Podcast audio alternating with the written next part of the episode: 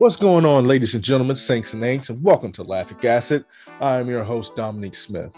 As always, I want to thank each and every one of you for your continued support. It has been a fun journey, and we're just getting started. There's great things ahead for this channel, but do me a quick favor before we get into today's episode.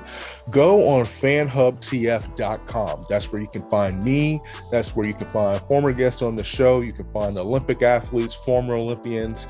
It is the new one-stop shop for track and field. You're going to find high school track and field there, college track and field, professional track and field, financial advice, just so many different things from so many legends. Trust me, trust me, you do not want to miss out on that. Today's episode is a special one. It is National Graphic Design Day, and one of the people who I've always said, you know, Lactic Acid is not just one person. Obviously, I'm running things, but I couldn't do it without great people behind the scenes. And one of those incredible people happens to be my friend, Catherine Burgess. And she comes on the show just to talk a little graphic design and kind of her process, which is something you don't want to miss. She talks about how she uses the scientific method um, to help her, you know, in her process of designing. We talk about lactic acid and kind of the idea about that, and we talk some other fun topics as well. She gives insight on some of the issues and how they can be solved, and it's one that you don't want to miss. But do me another favor, follow me on Instagram, Lactic Acid Podcast, on Twitter, Lactic Acid underscore pod, TikTok. Y'all, we still going strong, and by still going strong, I've only posted one video and I posted it wrong. I don't know how to use it. You Gen Z people. Is it Gen Z or Gen? Yes, Gen Z. Help a brother out. I think it's Gen Z, but whatever. People who are younger than me who know how to use it, help a brother out. I don't know what I'm doing. Um, but follow me there, Lactic Acid Podcast. And then you can also check out the YouTube page, Lactic Acid with Dominique Smith. There's some pretty cool episodes on YouTube that did not make it over um, to the audio side. So be sure to check that out. As always, God bless you guys. Oh, forgot one thing. If you're interested in sponsoring this podcast, shoot me an email at lactic acid podcast at gmail dot com, and I will be looking forward to working with you. And another thing, Nurses Week, National Nurses Week is coming up. It is a big week that we are celebrating here, and some of the finest nurses in this great country of ours who happen to do a little running on the side. And by a little running, they're running a lot more than I ever have. And they're doing big things and running. You're going to get a chance to hear some of their stories. So be sure to check that out. Now it's time for the show.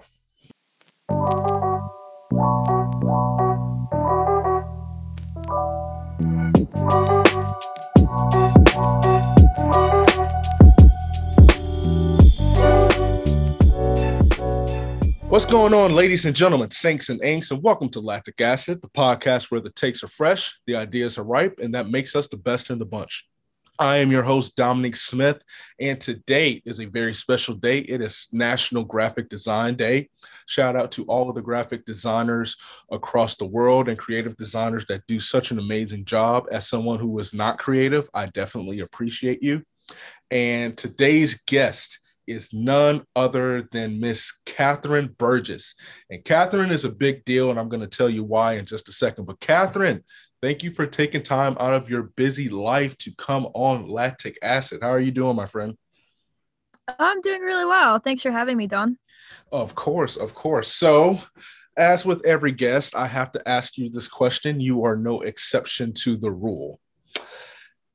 If you had to pick a superhero, and I'll be nice, a superhero or any television character to describe you as a graphic designer, who are you rolling with?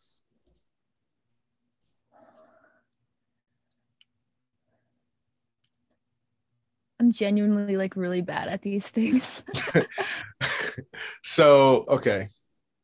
So hmm. I'll be, I'll, I'm gonna switch it up. How about this? I'll switch it up. How about music? Oh, okay. Actually, that's much easier for me. Okay, um, so let me let me switch it up. Um, I've always loved like indie punk and rock music more um, and the most, um, like bands like Menzingers, um, The Front Bottoms, um, The Strokes, uh, just like bands like that. I've always loved them so much. I just think like they have a very like raw, authentic kind of approach to music. It, it like like the lyrics just connect and hit home better, I think. And it like feels like like your everyday life, whereas like a lot of the pop music, although some of it's very catchy and I like it, and I definitely play it on repeat a ton, but it's just like I don't relate to a lot of the songs that are about like being famous or wanting to be a pop star or like the other stuff like that, you know? Yeah. I like the kind of like everyday life music that's just, it's not even romanticizing the everyday life. It's just finding like the small little things and the nice qualities about the small little things in life. It's it's close. It's yeah, go ahead. Or what. It's it's closer to reality. Definitely, like, for sure. Like it's not, you can't relate to, I mean, I guess some people who listen to country music, you know, can relate to heartbreak, but I don't really listen to a lot of country music, but I know some of the songs that they're singing, you know, about the dirt road and stuff like that. Chances are, you know, a lot of the people that enjoy it, you know, they probably have never driven on a dirt road um, and know what that country lifestyle is about. Did you say one of the bands, what are they, the Fun Suckers or the Fun Dingers, or what are they called? The, the Front Bottoms. Oh, okay. Oh, well, I thought, oh, wow. Okay. I told Catherine before the show, I am battling a little bit of a sinus infection, and clearly that has like penetrated my brain, because I could have sworn I heard Fun Suckers or something like that. I was like, what kind of a band is that? But yeah, no, I, I guess. I, I mean, that would be a catchy name for a band. So, I mean, I can't, I don't know. I have to write that down um, just in case I feel musically inclined one day. But no, I do appreciate that answer. You being from Pittsburgh, blue collar town, um, you know, you you know what it is, and you have an affinity for good music. Uh, the names sound pretty good, but yeah, that was a a very very cultural answer, and we're gonna forget about the L that I just caught, um, since I messed up that name. But like I said, it is National Graphic Design Day. That's when this episode will be released. And why it's a big deal that Catherine is on the show, obviously. So this um, episode, if you're listening, obviously on Apple and Spotify and all of that, first and foremost, thank you. Um, on YouTube, we're not doing video tonight, but you've seen the previous episodes and you've seen the designs uh, for Lactic Acid. If you follow us on Instagram, um, you have... you know, seen I've posted the pictures, posted some of the different stickers. Needless to say that Lactic Acid uh, was birthed on an airplane. Shout out to the Lord for that. But there are people who have, I've been blessed to meet, to know, that played a huge part in it, in this. And Catherine is one of those. Uh, she's created the graphics. Uh, I want to say like June makes a year, June or July, because you did the first graphic Uh, when I was at my other job, and then Lactic Acid. So yeah, so I think it was, did Lactic did Lactic Acid launch before or after um, Pre? Lactic Acid launched after Pre. So I remember okay. I texted you like two weeks. Okay, so Pre was August. So then it was sometime in the fall that Lactic Acid must have launched. First episode launched in November. Um. And then I think I put it out in October. I forgot when you started teasing it. I should have wrote it down, but you know, it it's it's it was it it was in the fall. That's all you need to know. Uh, it was in yeah, the fall. Oh, what were you saying? Yeah, time is just a strange thing. Life like has flown by so fast. Like I can't believe it's been like over nine months ago since we were all at um, Eugene for the Prefontaine Classic. Oh, Time's weird. It is like we're recording this in uh, we're in early April, and I text a friend of mine. Today is her birthday, and I text her happy birthday, and I didn't know it was April. like, I totally even forgot that we discussed that we were doing this in April. I was like, I thought it was still March, um, which is strange. And even this morning, uh, the nurse was like, oh, your birthday is next Thursday. I was like, for real? And stuff like that. So yeah, time is like flying by. It's insane. But yes, Catherine is one of the key uh, members uh, when it comes to the creation of lactic acid. So I want to ask this. So I, when I, you know, approached you about it, um, I said, be as creative as you want to be. How did you get the brilliant idea of a pencil and a banana with the color scheme? Like, that oh, is both, just brilliant.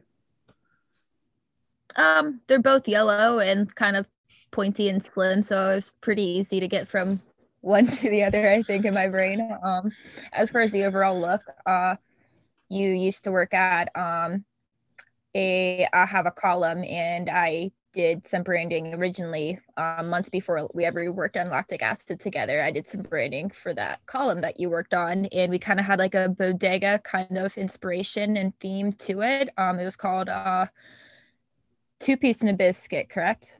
Correct, yep.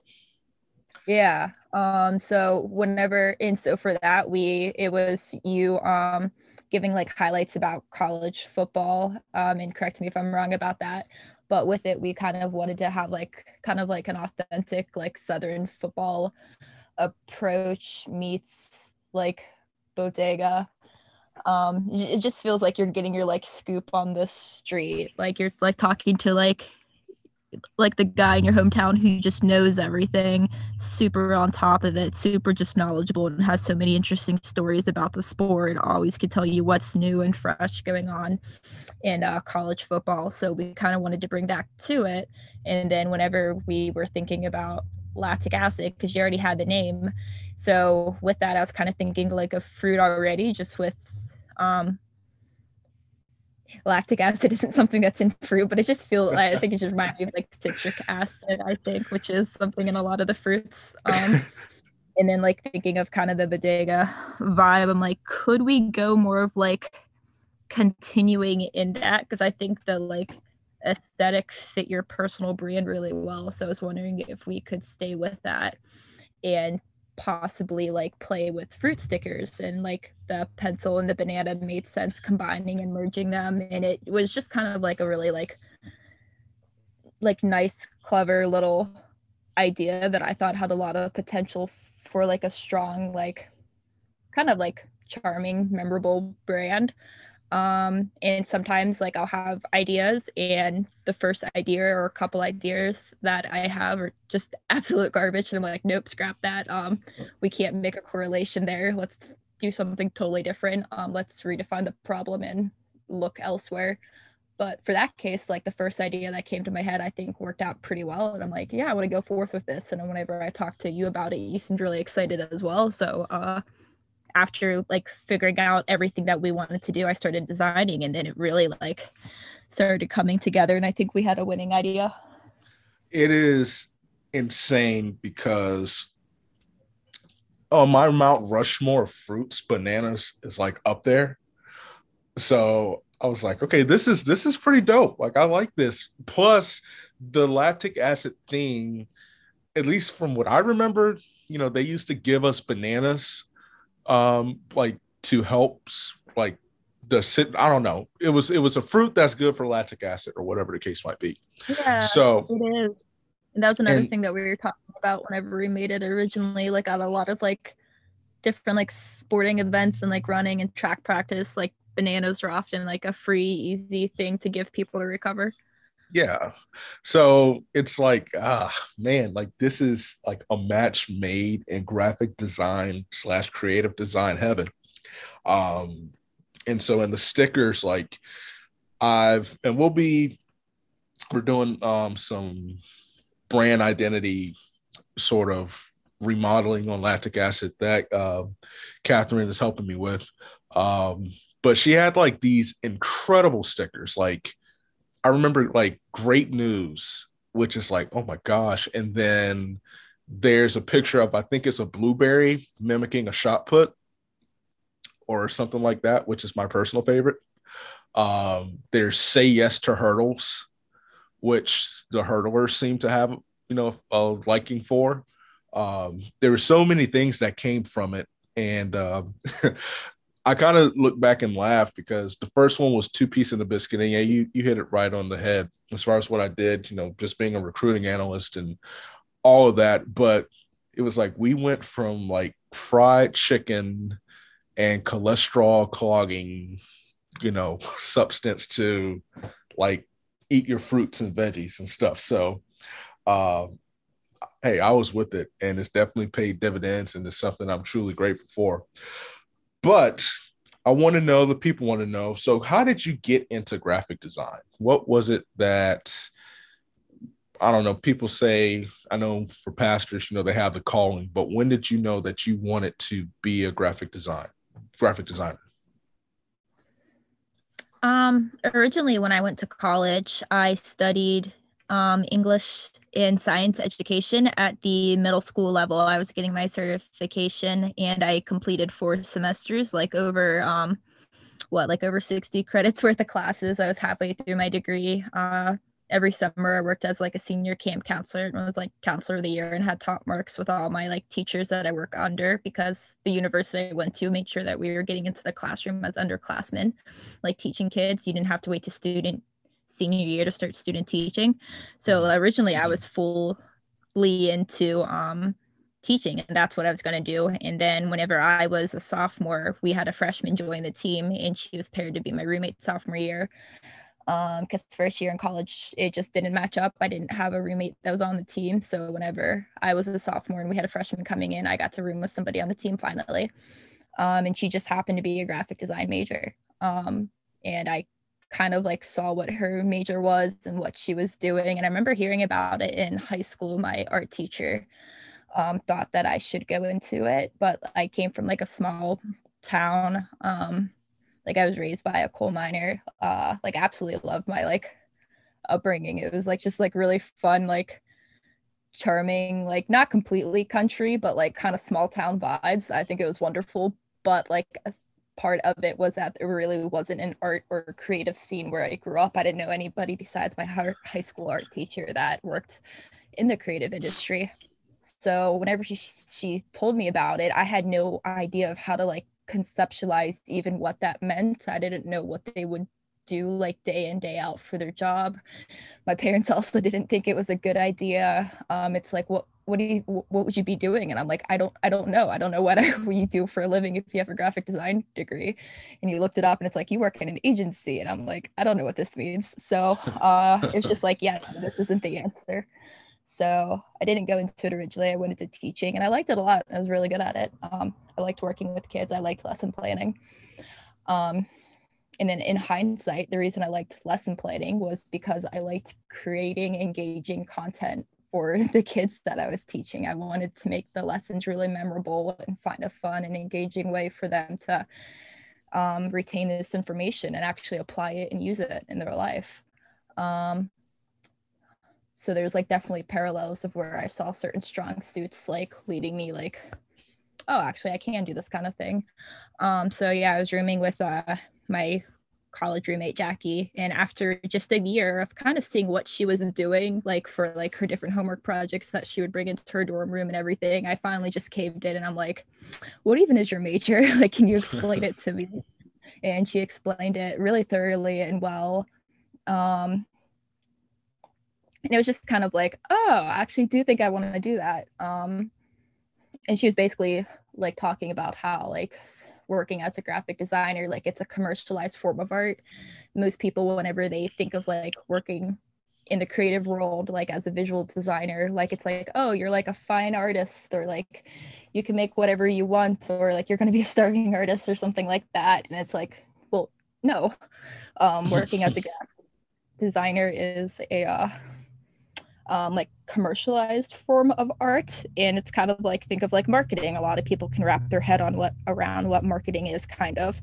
So you're creating graphics and design that are very marketable and companies can use, and everybody uses it, like everywhere you are, like pay attention, like magazines, there's editorial design, there's web design, there's branding, there's social media, content creation, like there's so many different things where design appears. And like for a lot of those things, it's like specialized trained graphic designers who are the ones that are creating those things. And it's not just what looks pleasing to your eye, it's instead a science why you're making the decisions that you're making. Um, so what you do is you figure out what the problem is that you want to solve for, and you kind of redefine the problem and set all these new parameters and figure out, okay, what's the end goal? Who's the audience? Who's this intended for? What are they trying to do and achieve? And with that, all that information, it's kind of like a scientific process, and you can use it all and be like, oh, well, if I design it and make it look this way, I can achieve those things. And then you kind of get to put the design out in the world and test to see if your theory is correct. And I did like a lot of science because I was a science teacher. So I did a lot of okay. like science hypothesis and all those studies. So like I often like equated it to like, oh, this is like a science kind of, I get to test my theory if it's correct and if like this is meeting its target. So whenever I found out that design wasn't just making pretty things, it was instead very analytical and there is the science behind it, I was fully hooked. And it's like, that's all I need to hear. I this makes sense to me now. I'm ready to go fully into it. So I started my junior year of college as a completely new major, and I never looked back.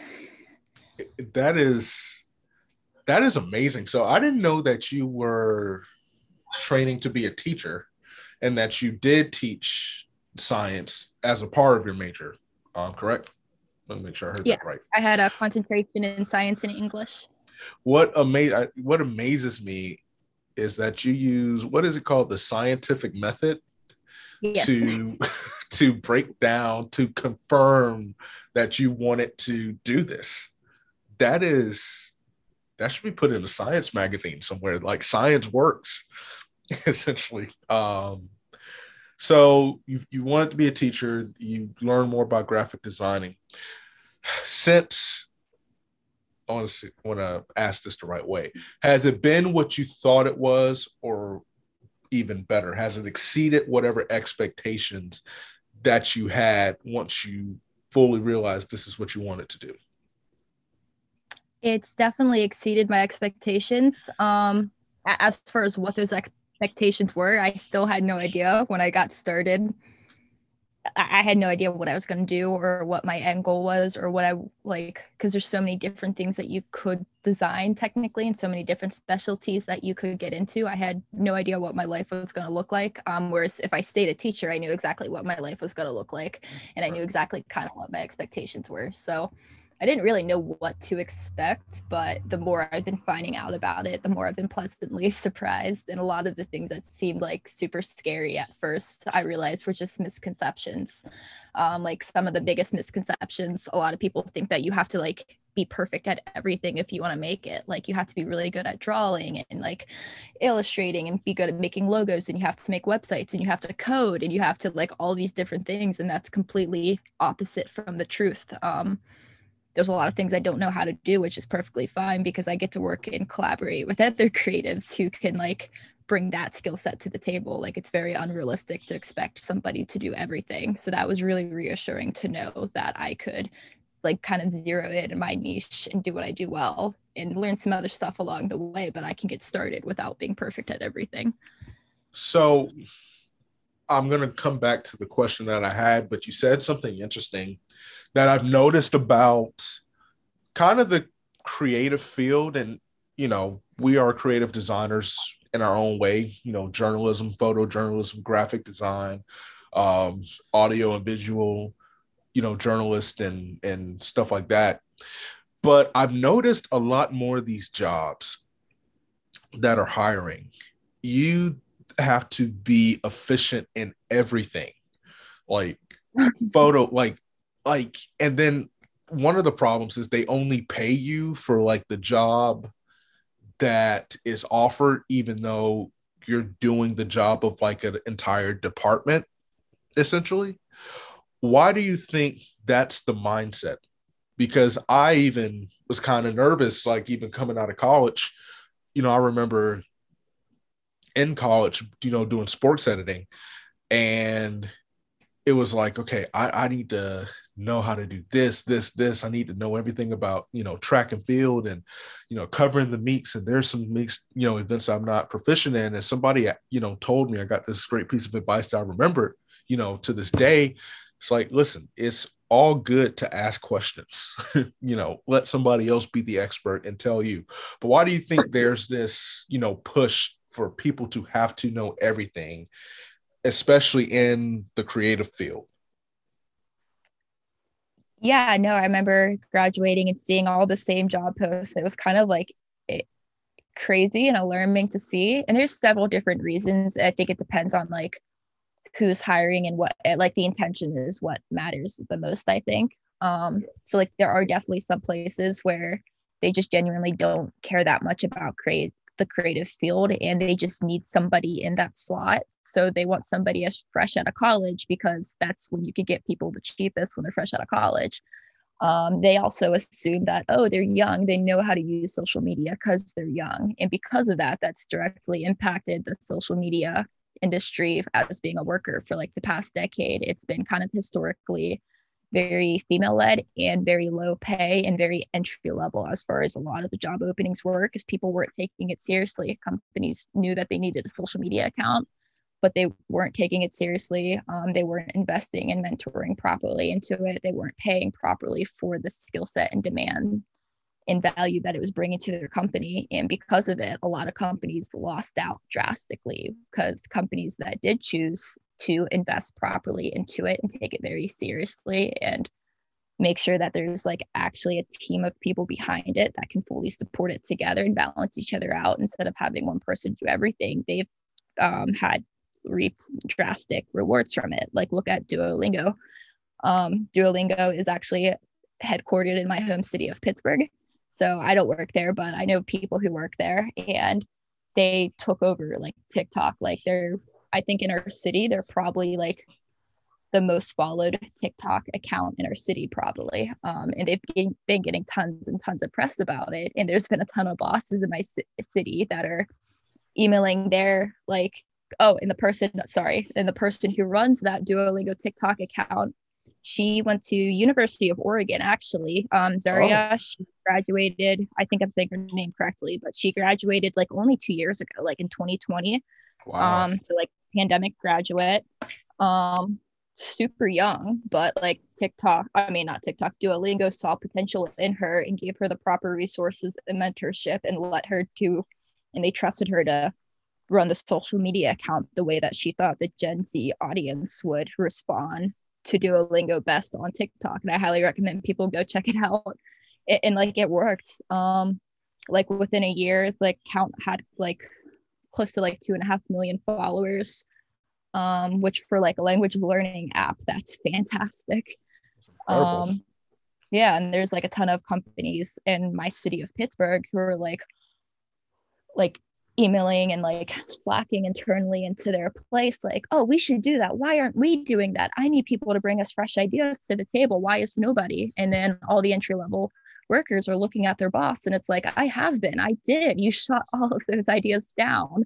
Like you didn't let me do them or trust me to do my job properly, or you didn't let me have the time to do my job properly. I was too like thinned out with all these um, different things to manage. Um, so I think there will be a shift in some regard. I think there will hopefully be a shift in the near future of companies real- realizing how much value there is in social media. Because a lot of like the creative jobs that require people to be like, just like the MacGyver that's good at everything, you know, um, a lot yeah. of those jobs are yeah. kind of media slash social media based. So it's like, oh, we just need you to have a tiny bit of everything. And I think that companies are starting to see that if you really like put in the effort and do a stellar job, that you could benefit greatly, but you just can't expect like one person to like run it all and shoulder it all themselves. You need to give them a proper team, proper resources, proper pay to do it. So that's one side of it. Um, there's other sides of it. Um, there's like sometimes, cause like there's different like standards of quality when it comes to like what could be a perfectly fine answer to the problem. Um, so for example, the Pittsburgh Track Club is a perfect example of it. So I run their social media at the moment. Um, can I do like really, really awesome motion graphics and videography and spend like hours and hours like following them around and filming them and like doing something like uh, how like Tin Man and people do? I could, I just literally don't have the time to do it though. Like it's just not in the budget that we're working with. Um, so working with them, it's like we could get really good results because like the thing that they have going for them is that the people there are phenomenal. They're hilarious. Like I really recommend people go check out the Pittsburgh Track Club on Instagram. A lot of our like short little reels that we have are kind of just like little blips and blurbs from the athletes, like everyday life, like them chatting after the workout was over, before like the race starts or something like that. And it's just entertaining. You feel like you're a part of the journey, and it takes me like twenty minutes to edit it together.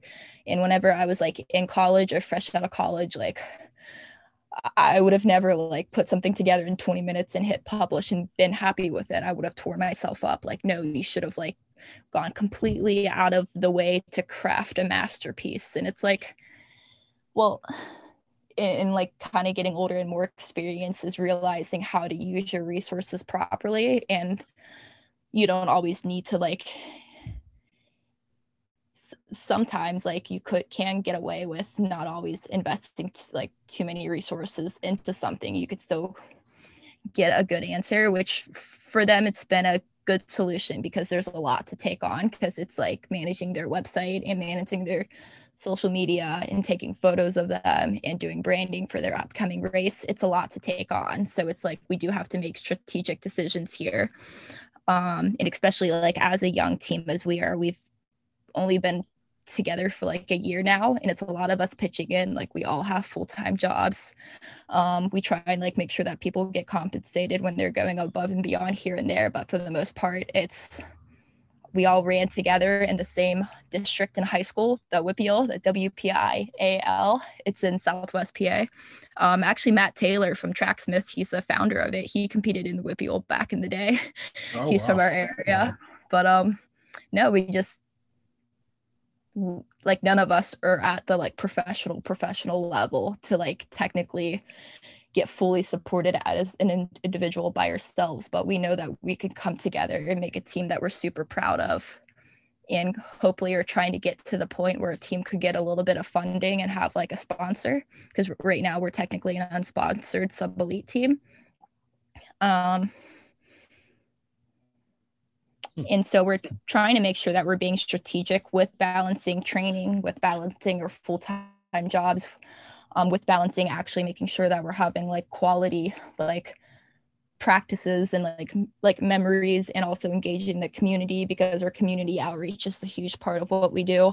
Like, so how things appear on social media technically isn't the most important thing in the world. It's actually the quality of the people experiencing it, how they feel about it. We want to make sure that like the community runners are having a great time, because that's what matters, not what the social media feed looks like. So when it comes to like it feeling like some things aren't getting the attention that they deserve, sometimes it's because at the end of the day, they really don't need that much attention. Mm-hmm. Um, like if that makes sense. No, it does. No, I definitely got it. No, and I definitely appreciate that answer, because it definitely covers kind of the question that I was asking. So you are, I said this to you over the phone a couple of weeks ago, like you have such a unique style, because you're like an old school blue collar from Pittsburgh, as you were saying.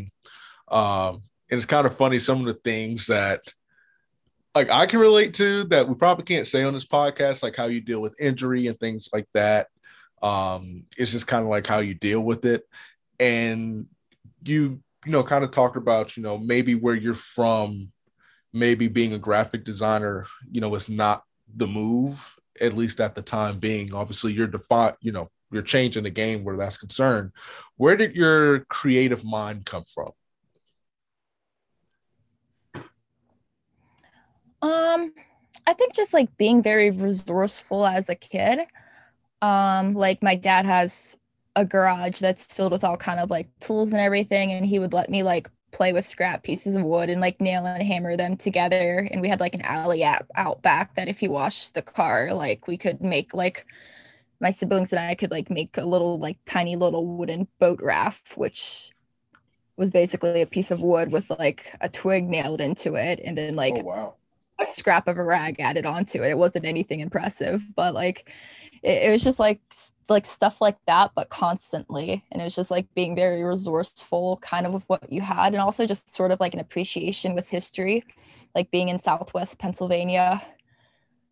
Like I, I don't like care that much about like Civil War history or any of that kind of stuff for sure. Uh, I don't really find that interesting. I just find what I find interesting about history is like that it does shape the present day. So like in college and in high school, I took a lot of art history classes. Um, I think like I had close to twenty-one credits that were solely dedicated to art history and art theory. Um, it was really interesting, and it was like cool connecting, like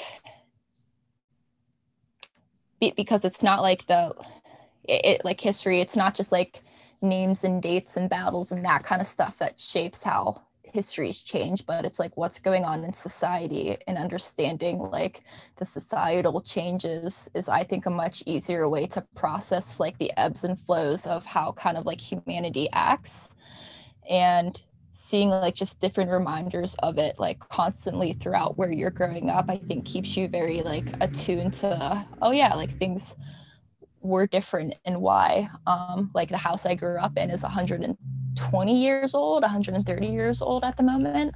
Um, it just has so many unique, it just has like a lot of unique character that you're not going to see elsewhere. And same thing, like the college town I went into was also a coal patch town, just like the town I grew up in. And there's so many like different unique things about the university and like the like off-campus housing that I lived in. Even now I live in Pittsburgh. Um, let me look it up. I just like, I was in the basement of my apartment building in the city, and I noticed there was this like little door that looked like the like metal latch door for coal to like, you know, like heat the place up with coal. And yeah. I sent the picture yeah. for my dad. I'm like, is that what it is? That's what it looks like. And then he was looking into it, and he's like, no, that's like an incinerator door. And what they would do is that um a lot of places like during a certain era, like if the entire building had like a central chimney in it, sort of like the apartment. So like how we have like central A C and heat nowadays, like back then you can make an apartment building like kind of sort of all be connected to like this chimney that had these like openings in it that could like go into different rooms and kind of provide some hot air to different rooms. If you're like having a like something burning down in the basement, it can kind of go up and heat the house, like the whole apartment unit that way, because it's like a seven floor apartment building. But like on the different floors, and on my floor as well, I live on the first floor, it's on the basement. If you go up to the fifth floor, you see it. There's all these like little metal boxes that they're now painted over, like just to match the color of like the wall, and they're all sealed shut except, and I've been like trying to always like wiggle them, and I found one that actually does wiggle open. I think I've tried every door and only one wiggles open, so like they didn't seal it properly. And it's the one in the basement on like, and if you like move it open, there's like this like little three inch gap, and you can kind of put something in it. So I'm like, what is that for? Like, if it looks like it's a, because normally those doors are much, much bigger, so you could put a lot of coal in at a time, or firewood, or whatever it is that you're using as kindling. So right. I'm like, why is it so tiny? Um, and my dad was explaining that it's for like, like something itty bitty, like an incinerator. Like, let's say if you have like scraps of food from your kitchen, you could throw that down there kind of. Um, and I just found that fascinating. Um, and I like like that we could like kind of problem solve and learn about it, because it's like, oh, well, it's too small to put coal and wood into. What's it for? Oh, it's for like food scraps or like paper scraps or stuff like that. Like it's a way to kind of like off put some of the trash. Um, and because of like uh, clean burning regulations that have passed in like the seventies in Southwest P A, I think they had to shut down and like close off all those doors, but they're still there, and you could still see them and see them painted over. And it's just really interesting. And like stuff like that made me just really always kind of question and appreciate different things, and just I think always just sparked curiosity, and I think curiosity can lead lead to creativity. Oh, for sure. I mean, and you can definitely see it, you know, in all of the projects that you do. And so I do have a few more graphic design questions, including some of the uh, campaigns that you worked on and a little bit more about the Pittsburgh Track Club. But I want to talk about your time as a collegiate athlete. You ran, let me make sure I got this right. You told me right before we came on, and I was resourceful and I wrote it down, but you ran at California University of Pennsylvania. Yes. Um, yeah, that was, so when I was doing research, it's funny now that you say that, I saw California University and I was like, nah, that's not the right Catherine Burgess, but I should have kept reading because that was actually the college. Um, So tell me about your time as a collegiate athlete, as a runner. Yeah, uh, California University of Pennsylvania. Uh, the town, the town of California, P A, was named before the state was, um, which I think leads to confusion for a lot of people who hear the name. Uh, but um, well, the reason that we have the name is somehow they're connected in a way because, like, where Southwest P A is, is like there's this giant river that runs along it. So for a lot of people, if they were migrating west, hitting like Southwest P A or like anywhere like west along that, so like places like Buffalo, Erie, Pittsburgh, stuff like that, we were all kind of like the very, very edge of how far west you could possibly get for a long, long time until like the gold rush happened in California State. So a lot of people um would get we were like one of the camps that would kind of set up, like you would make your journey, you would hit towns just like our town, and that would be one of the very last towns that you'd actually be in until you are just wandering across vast America to finally reach California State and settle there and look for gold.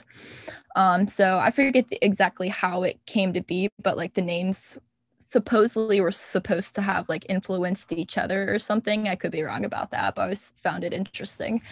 Um, but I ran Division two. So we were in the P S A C, the Pennsylvania State Athletic Conference, and I was a walk-on. And when I started, I was just kind of average.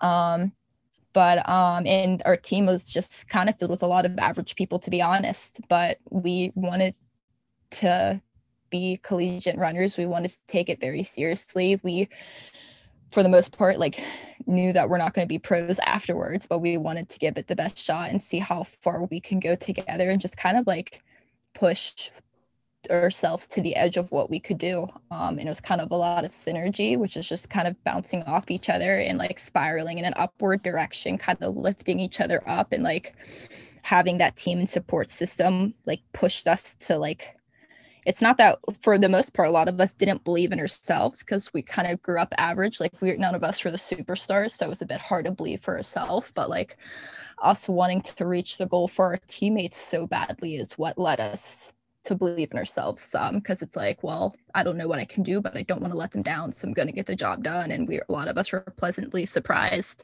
So we were able to become a uh, nationally ranked collegiate women's Division two team for about three-ish years in a row, I think, when I was in university there. I was in college for five years total since I had I switched majors, I had to stay a fifth year. But we were super proud of being able to achieve that. And from a, and like, if you looked at our conference, um, the people who placed like in the top forty of the conference and stuff, like such as myself and others, are colleges, high school P Rs versus the rest of the high school P Rs of the people who are now college runners. Like if you would like map those out and look at the different plot points from like high school times to now running in college times, we were some of the very slowest times when it came to high school times, yet we're doing much better or keeping up with uh, other times. Like in a way, like a lot of us were kind of like late bloomers are like peaked later in life, and like that's very common for a lot of people, and I kind of want that to be like normalized. I think too often there's all these like great feats that are achieved by people very, very young and early in their career, which is wonderful. It's amazing. Like nobody should feel bad about doing that, but for a lot of people that's not the case, and they're like the reward for their hard work comes much, much later in life. And if that happens to you, it's happens to a lot of people as well, but like you you should still feel proud and celebrate that accomplishment. It's something to be very proud of. I think that having covered, you know, football um and football recruiting, there's this expectation that, okay, he's going to come in, and you look at like their high school stats and their high school film and stuff like that. Okay, he's a difference maker. We need him now. And so there's no, and I think this is just collegiate athletics, and it's kind of dips into professional athletics, because you notice in different sports, a coach has two, maybe three years to get a team where everybody wants them to be, which is competing for whatever championship. And even in track and field, you know, I don't, I mean, and that's a, another story for another day, but there's like, you only have a couple years essentially to get it right. And if you don't, essentially it's time to go look for somebody else or something else, or you're a bust, or, you know, you suck and all of that stuff. And I feel like that's a society issue. Um, maybe driven by the fans, I would, or just maybe just the greed of everything. Um, but development is like crucial. Mm-hmm. And some people, to your point, it takes time, and it's just in everything, you know. You as a graphic designer, as great as you are, like a couple years from now, you're going to be beyond the GOAT status. Like they'll probably have to find another animal. You know, I know as a journalist, it took me, you know, I didn't get it on the first try. You know, it took me like my senior year, really after college, where I actually felt comfortable and stuff like that. So yeah, to your point, you know, what you, well, first and foremost, what you had, you know, with your team is just incredible. Um, you know, people who are selflessly, you know, wanting the best for one another. Um, and that results in great success. But yeah, to your point, you know, I think we should normalize development. Um, Definitely. Like even as a graphic designer, like when I first switched to the major, like I was getting C's and B's on projects. Like it didn't come naturally. It was, it's definitely like, it's not just a talent thing. It's something that like, it's hard work, and it's something that you learn how to do, and you have to just be willing to keep like putting in the work day in and day out. And even like upperclassmen years starting internships, I wasn't working the best internships in the city. I was just working whatever internship I could find and getting hired out of college. I still didn't have like the best jobs in the city, like for an entry level hire. Like I was just happy to get hired anywhere kind of thing. Like it was like like a long time coming for a lot of different things. Um, but you don't have to like get success while you're still in college or right out of college. Like success is much more realistic to come in your mid to late twenties than it is in your early twenties, I think. But a lot of people as a society, like viewing especially like things on social media and what's put out by the entertainment industry, it feels like you kind of have to accomplish something by your teenage or early twenties. Um, and that's just not realistic, I think, for what actually happens. So what was it about track? Obviously working in, you know, the running area for, you know, doing graphics with running. I know at your previous company, you, um, you know, did a variety of things, but you know, am I wrong to say that kind of your hardest with the running scene? Uh, can you say that last bit again? I didn't hear it. Oh, no, you're fine. I said, am I wrong to say kind of like your heart or your purpose is, you know, with running, you know, as a graphic designer? Yeah, definitely. Um, at the end of the day, it's just the people. Like, I just absolutely loved working with um, the past uh, clients that I've had in the past and the clients that I'm working with now. Just the people are phenomenal. Um, and like, that's what keeps the interest and kind of passion and spark alive a lot, is getting to continue to work and collaborate with them. Um, it's not necessarily the track world in general, um, but the people I get to work with, and also the athletes that I've met and have got to work with. And I love following along their journey and cheering for them. I'm very much a fan of track and field, um, as like I'm a fan of being a graphic designer. Um, so there's just a lot of passion and interest in it. However, um, getting started in my career, there really wasn't a lot of opportunities within it to pursue. So I kind of had to start out like being more of a traditional graphic designer, which for my city of Pittsburgh, working in something like, we have a vastly large like tech, healthcare, um, like robotics, um, like like Pittsburgh has a Google headquarters. A lot of people don't know that. Like, it's a very smart city in a way when it comes to like tech and computer science and healthcare and like all that cutting edge stuff. It's incredibly cutting edge when it comes to those things. So there's a lot of design opportunities for jobs in those industries. So that's where I got started, sort of as a graphic designer for the first couple of years. And I don't regret it. I think it was needed um, for where I was, geographical for my region. Um, I got myself to one of the best agency jobs that I could find in the region. And like getting, because there's so much like, kind of like looking at like ballet, like it seems simple, but like it, no, it takes like years and years and years of practice and mentorship in ballet to get to the level where you could be like a professional ballerina. And I, that's the closest like analogy I could think for graphic design, because it like you do have to kind of perfect your craft a little bit if right. you want to be able to, because you're going to be given like a brief by the client and they're not going to tell you what the end goal is. That's up for you to decide and interpret, and for you to be able to perfect your craft, to kind of learn how to interpret that and how to do the design work and how to like meet all like the target demands and everything. Like that takes a lot of mentorship um, to achieve. So like I highly, like I work full time as a freelancer now, but I worked professionally um, under amazing senior art directors and creative directors for the first like two and a half, three-ish years of my career. Um, and I highly suggest people do that before attempting to go freelance. I think you're going to have a lot more success in the graphic design industry if you're learning from amazing creative directors. Um, but then whenever I had the opportunity, so at work, I was doing that as my day job, but then I'd like do fun projects just with my friends in the track and field world. And, um, it sort of just started out as small projects, and then like that kind of got the ball rolling rather quickly. I was genu- genuinely surprised, and I was able to land bigger projects and work with like really amazing kind of prestigious clients. And that's whenever I was able to go freelance um, after kind of like a year-ish of um, doing both freelance and working full-time together. Do you think that, and we're going to get into uh, some of your work in pretty much after this question, but do you think that the work and the projects that you've done, in your opinion, how do you think has elevated the sport of running?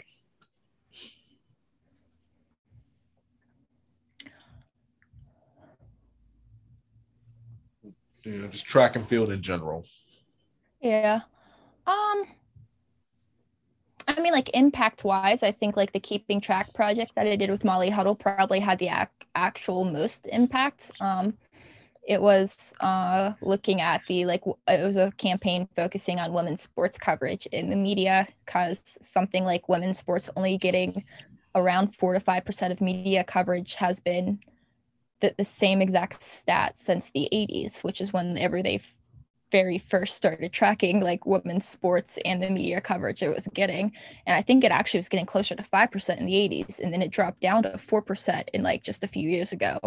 Um, I think just this like past year, it finally like rizzed like higher for the first time in several decades. I don't know what it is exactly, but um, like it was just like shocking that like it seemed like people weren't investing into women's sports, and there was all this misinformation about why they won't succeed or why they're not profitable or all those different things. And it was just a shame.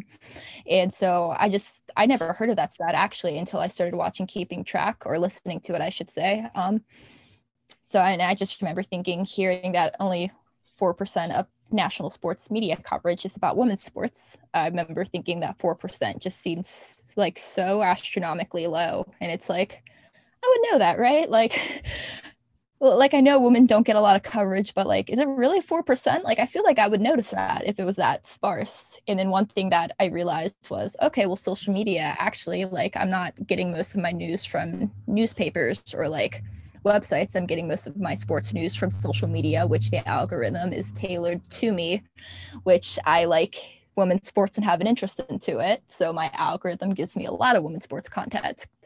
As the same thing with a lot of other people that I know, even men, like there's a lot of people who are supporters of women's sports. So I think for a while, a lot of us it was going over our head how big the gap was or how big the issue was, because our algorithm was making it seem like there was actually a lot of women's sports content. And it's like, I see so many amazing female stories. Like, why are female athletes being paid so little? Like, it seems like they're being covered out there. And it's like, well, no, no, no, holistically look at all these different things. And there's direct causes uh, or there's direct things that are causing this effect to happen, such as X, Y, and Z. And just the more like looking into it, just the crazier it was getting. And like the more eye-opening how bad the issue still was, was getting. Because I think a lot of us want it to be like, it's twenty nineteen, it's twenty twenty, like like back then. Um, like sexism, it's not completely perfect, but like it's so good nowadays. And then just like looking more into it, it's like, oh no, this is actually kind of terrible. Um, yeah. So I bought a uh, issue of the New York Times, and I'm like, I wonder what the front page of the sports section looks like. And then I opened it up, and out of the entire page, there was this tiny little two inch box up at the very top that talked about Serena Williams. And that was it. The rest of it was men's coverage. So seeing that, I was like, oh, that four percent stat, that's actually correct. Um, but like, that was because like I paid attention to it, because technically when I looked at the newspaper, I saw sports. I'm like, look at all the sports content. There's so much content here. Like, and it was kind of hard to grasp that only this tiny little like one by two inch square was women's sports and the rest was men.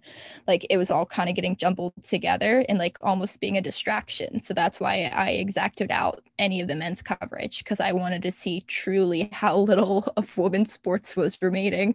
And I thought that seems like the only way to actually visualize properly what four percent looks like.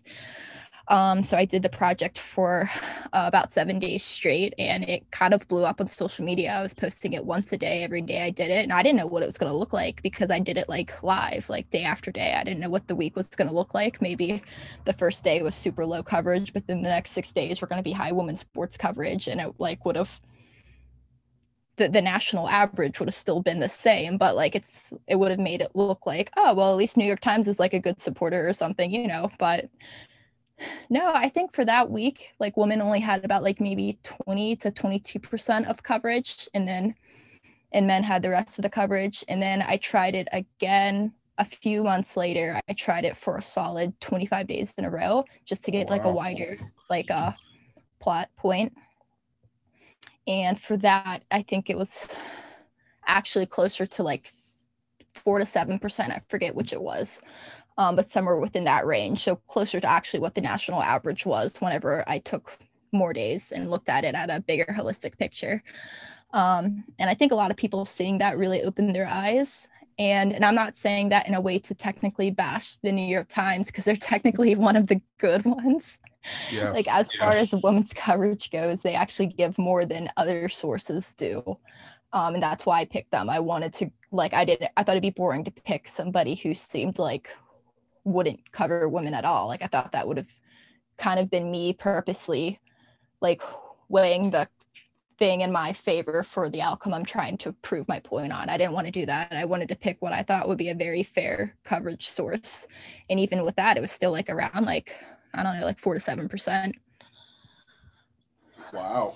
I, I remember just kind of, you know, preparing for this, you know, going through it, and essentially you have to cut out the whole sports section. Um, you know, unless it, it's something that's, you know, incredibly, you know, like the women's national team, for example, or, you know, whatever the case might be. And so just, I asked this question off the top of my head. How do you think, as a creative designer, to, in terms of, how do you think using your platform could help bring awareness to the bigger issue? Because it's still an issue.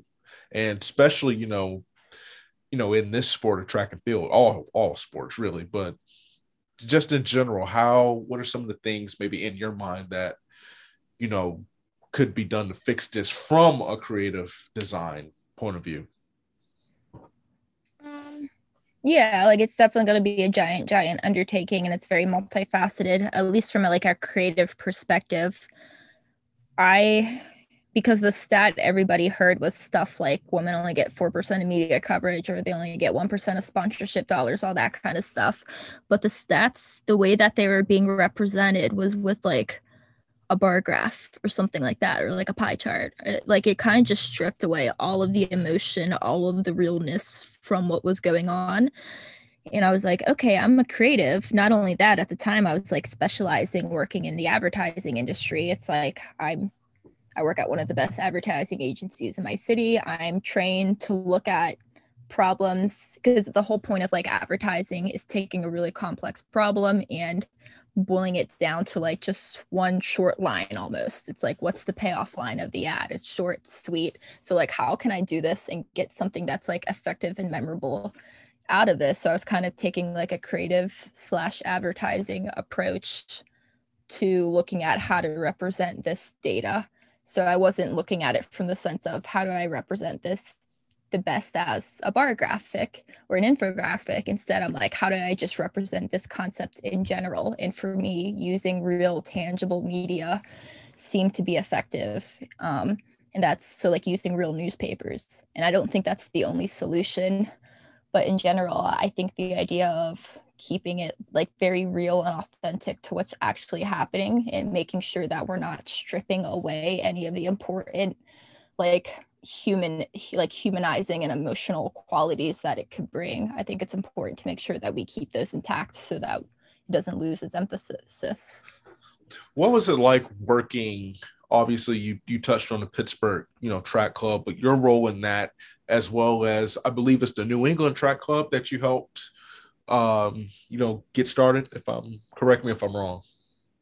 Uh, yeah, the New York, the New England track club. I they already existed, um, and they already had their own logo and everything like that. Um, I didn't work on any of that. They're now the Providence Track Club. They Providence. uh switched names during the pandemic. Um, hi, Aaron Dincio. He's a member of it. He's also my former college teammate, and he's the like. kind of the person that um like kickstarted a lot of me like working as a designer in the athletic industry. That was one of my very first, actually that was my first project working in the um like working as a designer in the running community, was just like helping out my former teammate Aaron at his new um like elite team that he was on. They had a race coming up. Um, Molly Huddle was on the board of directors for the program at the time, and she was helping with the race and everything. And it's like, yeah, I'll like help design some stuff for social media. And then I also like helped design them a t-shirt and just stuff like that. And it was just kind of like pitching in. And it's like, instead of like somebody on the team that doesn't know how to use design software, trying to design the t-shirt, it's like, let me do that. I know how to do that. Um, It was just very simple at the time. Like it was not anything at all groundbreaking or like drastic, but it was just like fun and simple. And I think a lot of people like, like found it surprisingly charming, because uh, I think I got paid in gear. So I got some Saucony gear for that, which I was hey. stoked for. Running shoes were expensive. So I yes. loved getting on Saucony gear. But um, like, uh, like I think just, just people were used to like not seeing good design all the time. Like it, w- one of the reasons is like um back in the day, like several decades ago, a lot of the big sponsorship companies, like the big shoe contracts, they would give a lot of money to your community teams, like your local community community teams, for them to like have a team that was training together, like the elite team, um who are technically at like a sub elite kind of B standard level. Um, but also for them to put on different community events and to all, do all these different things. Nowadays, when it comes to those like small slash medium sized teams, they get very, very little funding compared to what they used to get. Like it, it's like almost impossible to get like small contracts anymore. And because of that, like a lot of things suffer. One, there's like, I think a lot of people like are nostalgic to some of the really cool, amazing, like old race t-shirts and like race awards and medals from back in the day, because they look so cool. That's because they had money in general to put on the event, and also probably pay a graphic designer, whereas nowadays people are trying to put on a race with like almost nothing. So like they kind of can't hire a designer a lot of the times. So um like a lot of us are trying to figure out how can we approach this and like find a way to make it work so that people are, are fairly getting compensated and paid.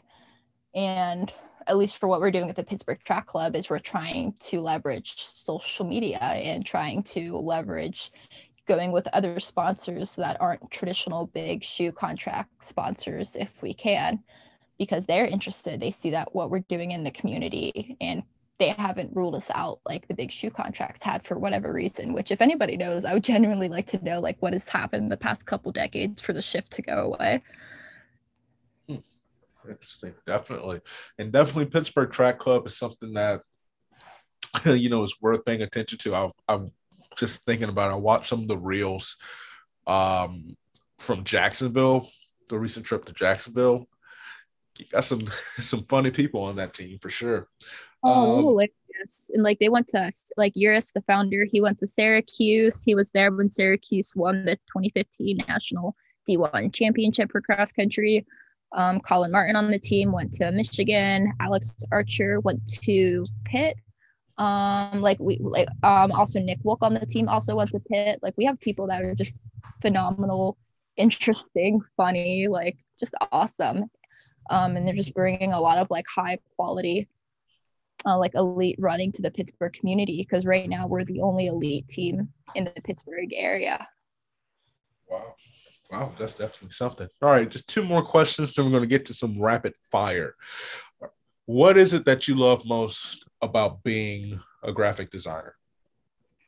And I know you touched on it earlier, but just specifically, if you're just recapping everything you've done, all the projects that you've done, what is it that you love the most about what you do? Um, at the end of the day, like I feel very blessed to get to do something that I find genuinely extremely fun and interesting. Um, like getting to be creative and, and keep pushing that, and the people that I get to work and collaborate with, seeing how much they appreciate it, and just kind of seeing them light up whenever.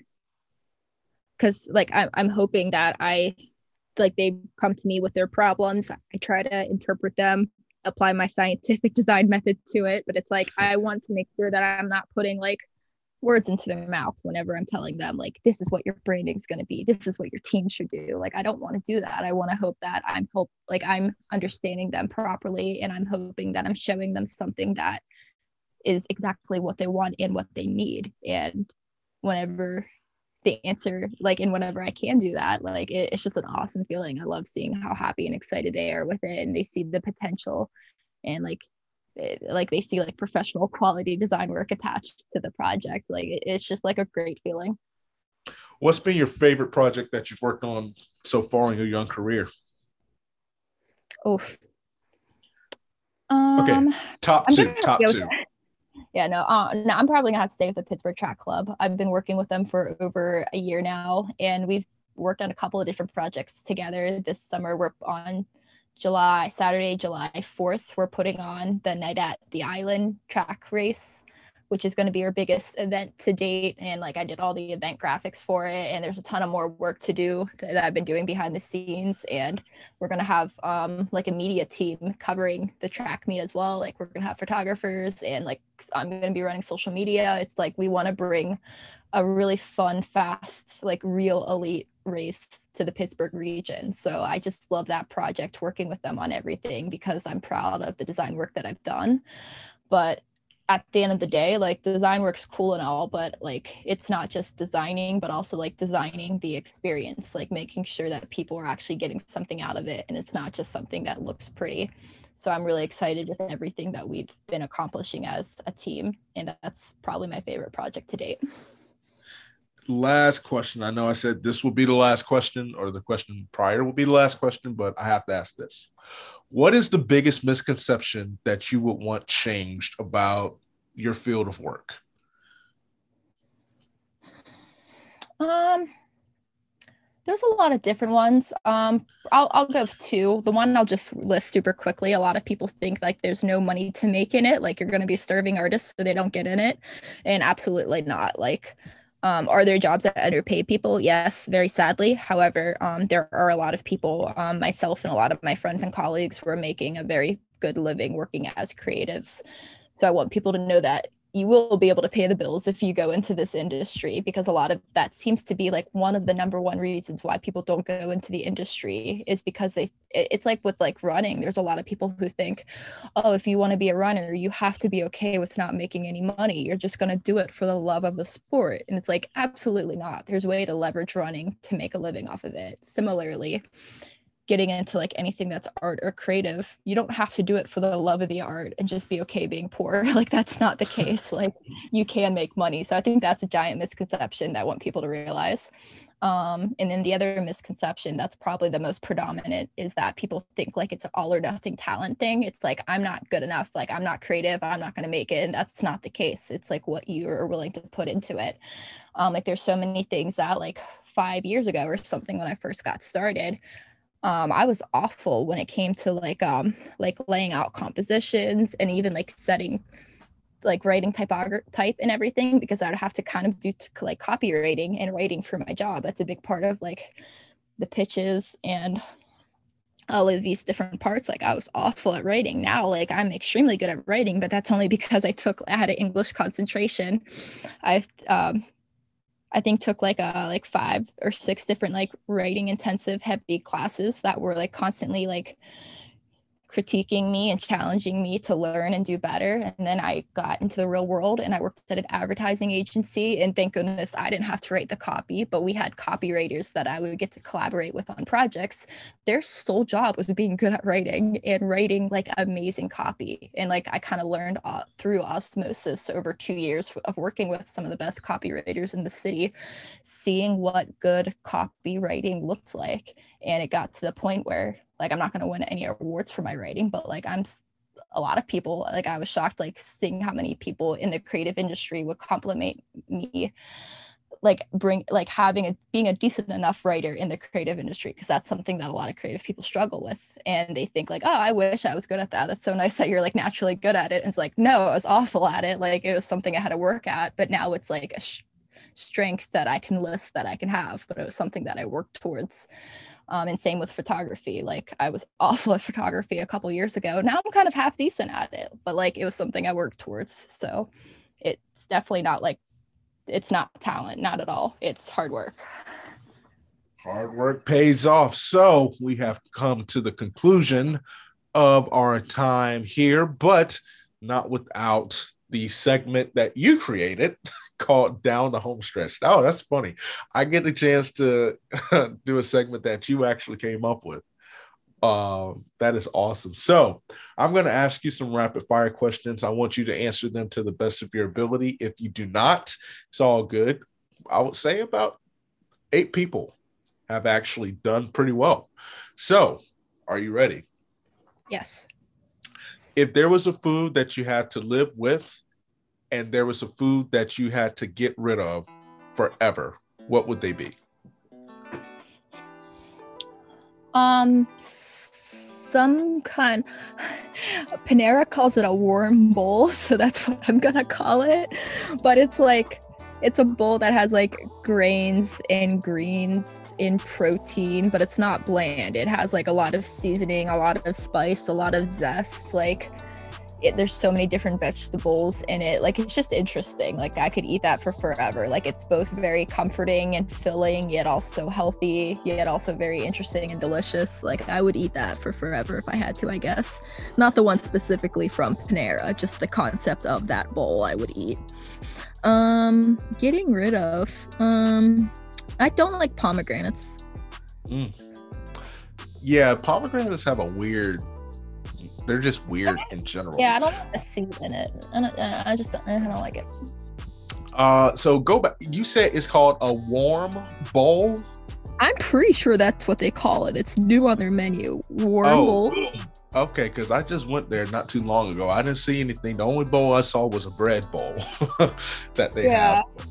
It's but like I one got- of their healthier, newer options, but it, like, a lot of people think like, oh, a healthy bowl is just lettuce leaves and nothing else. And it's like, no, you need to add like nuts and like some protein and like good dressing and like healthy fats and like Get some avocado and corn and all this other stuff in there. Like, it's delicious. Okay, well, I guess I'm one of those people, but I will attempt to try it the next time I go there. Okay. If there was a movie made about you, who would you want to play your character? Oh my God. Um, I'm awful at this, so I'll just answer it in a different way. Like, I want it kind of to be like a Lady Bird movie in a way. Like, like they're, they're, I, I like movies that feel like very everyday, your average person. Like, it's just like the coming of age movie, but in a very realistic sense that actually young girls and women can actually see themselves in and relate to, which, like, I know a lot of men who watch Lady Bird and they're like, I don't get it. This is just like typical high school. Like, I don't see anything special about it. I'm like, that's exactly why it's so special. There's nothing special about it. Uh, they didn't like romanticize the character. Like, this is real life. Like, that's what I want for the movie to be. I want it to be like real life. I don't want it romanticized, because I think romanticizing things, it's good intentions, but it leads to things like imposter syndrome. It leads to people having like fear of missing out, like FOMO. It leads to people feeling like they're not good enough. Okay, so pretty much Disney and Hallmark can't make the movie. Yeah, they're they're out. They're gone. Okay, they're gone. They're gone. All right, let's do this. Okay, if there was a dream venue that you wanted to run in, where would it be? Uh, I think like some, I don't know the actual name. I'm going to say like probably some like little like cottage town in the Netherlands. Like, I want to see all these cute little cottages. Um, and I want, I just want to run past all of them. I think it'd be very pretty. Okay. What is the most underrated thing to do in Pittsburgh? Food. We have a really, lots and lots of really good food. We actually have a very large international population in the city because we have universities like uh, Carnegie Mellon University. So we have a really, where I live, I live, I used to live in Bloomfield and now I live in North Oakland. And there's a, um, like for me, the cro- closest grocery stores aren't like Americanized grocery stores. They're like South Korean um, corner markets and Indian grocery stores. So I get most of my groceries from there, and I've been like learning how to like cook meals. Um, it, it's just delicious. I think Pittsburgh has a very good food scene. What's your go-to dish that you've made?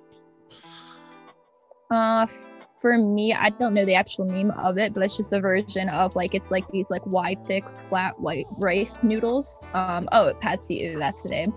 Um, I've been making that a lot. I love it. Um, and there's also a food truck near Pitt's campus, which is like a half mile from my apartment that I go to a lot. They have like a platter instead of like getting a gyro. Um, I think some people call it gyro. How do you- Euro. I've heard Euro, gyro, gyro. Yeah, Pittsburgh calls it like gyro. A lot of like the Polish population of Pittsburgh, which is what I am, we call it like gyro a lot, um, which technically is correct because it is an adapted regional term, but um, it's probably incorrect. But uh, um, no, they have, instead of like getting it like in the uh, like the uh, like the wrap thing. Um, it's like a platter and it has like your meat and like the white yogurt sauce and like all the spices and the rice, and like it's just so so good. It's like eight dollars for this massive platter that's like good for like probably two full meals. Um it's amazing. I love it. Oh, you can't beat that. Eight dollars for for breakfast, lunch, and dinner. Okay, I'm it's down with massive. It yeah it's, it's like an entire day's worth of calories shoved on this platter. It's I, very good deal for your money. It's very deli- like it tastes authentic. It's so good. Cost efficient. I like it. I like it. If you had to be placed on a Food Network show, what would it be? Which one would it be? I like Diners, Drive-Ins, and Dines the most. Yes. I just want to like go to different place, like all the amazing places around Pittsburgh. I just want to hit up the all the different places, try the different food, have them explain it to us and cook it. Like, that's what I want to be on. And you get to eat it for free. Like, yeah. That, I'm so happy you said that. Everybody says Chopped on here, but I, I'm I'm Triple D Friday night. Guess what? That's what yeah. I will be watching. Oh man. Okay, a couple more questions. Dream vacation spot. Worlds twenty twenty-two. Hashtag make it back to Hayward. I cannot wait. I'm actually gonna be out there. I got I'm gonna I'm going out to Eugene for three months. I rented a room. The only issue is I rented a room from a really sweet, she's like a Jewish day school teacher. She's retired. I rented a spare room in her condo that's like two miles off of um, Hayward. So really excited for that. The only issue, she emailed me. She's like, yeah, I can give it to you for the whole summer. So I'll be there for like U S A's, staying with her for um, U S A championships in late June.